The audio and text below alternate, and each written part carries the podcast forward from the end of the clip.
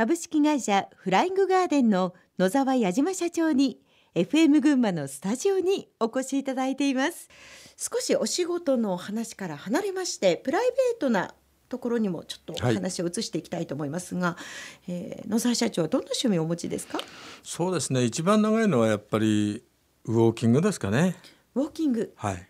37歳からですね。毎朝1時間に6キロのスピードただ雨が降ったり、あの出張とか、あそういった時はしませんけれど、大体1か月に15日から20日間ぐらいですね、はい、キロ数に言うと平均すると1か月で120キロぐらいですから、そうですか、まあ、意識して歩いてね。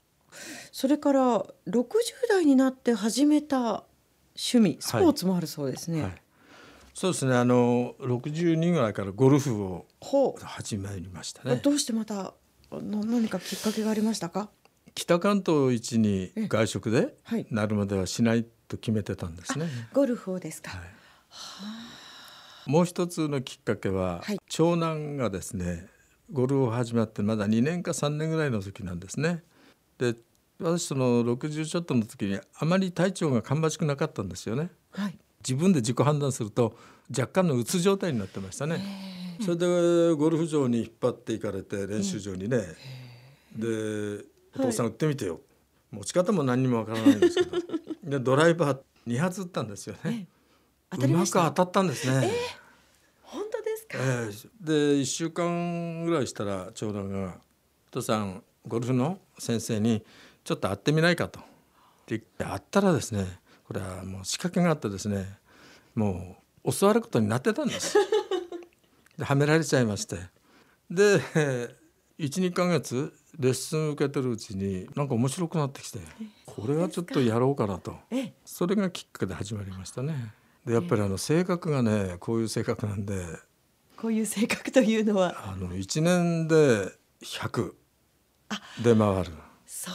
しっかりともう数字の目標を立てる。で2年で90 3年で80結構高い目標ではないですかいやでもあのやったことない人なんて、まあ、平気でそういう目標を立てられたんでしょうね。怖いもの知らず。怖いもの知らず。それでね、やっぱり紙に書いて。ゴルフの目標を書いたわけですか。一年以内のベストスコアが九十八回。で二年目がですね、九十三回。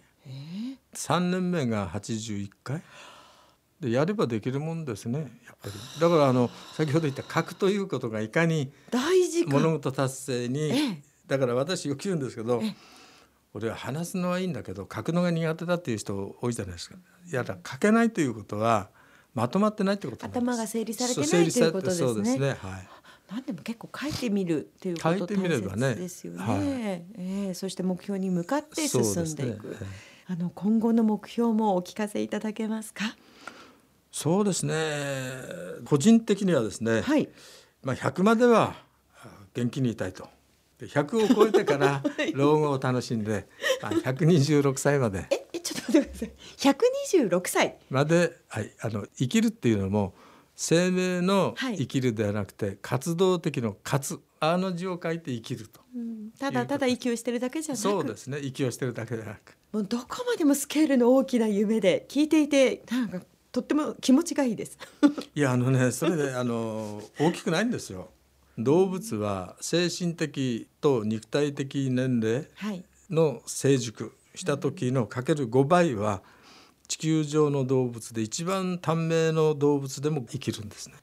人間の場合は精神的肉体的成熟年齢を25歳と仮定するらしいんですね、はい、その医学かなんかで。ええとかける5は125歳なんですよ。はでも125だとちょっとつまんないじゃないですか。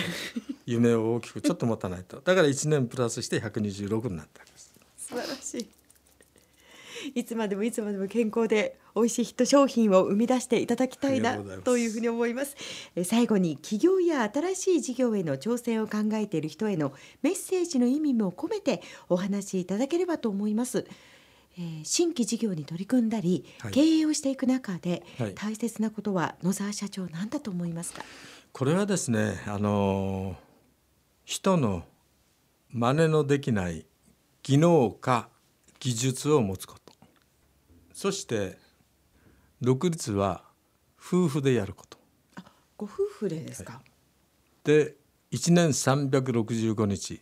1日16から18時間の激務にそれを3年から5年休みなしでやり続けられる。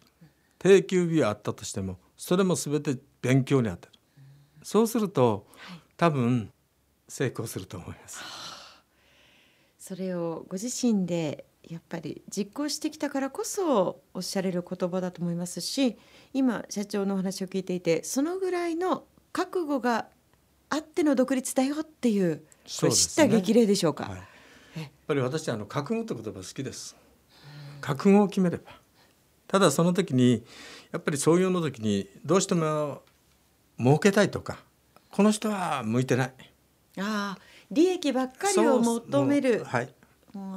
まず人々のお役に立てるかもっと分かりやすくと自分の対象とするお客さんに喜んでもらえるか。はい、でもし働く仲間できたらまあ一般的に社長の場合ですと社員とか従業員とか言いますけどのためになるか会社のためになるのかいずれにしろ自分以外の人のお役に立てるかどうかということを考えて、先ほど言ったような激務をすれば、うまくいくと思います。ありがとうございます。今日は私たちの食を満たしてくださっているフライングガーデンの野沢社長のお話聞いたんですが私心も満たされました。いやいやありがとうございます。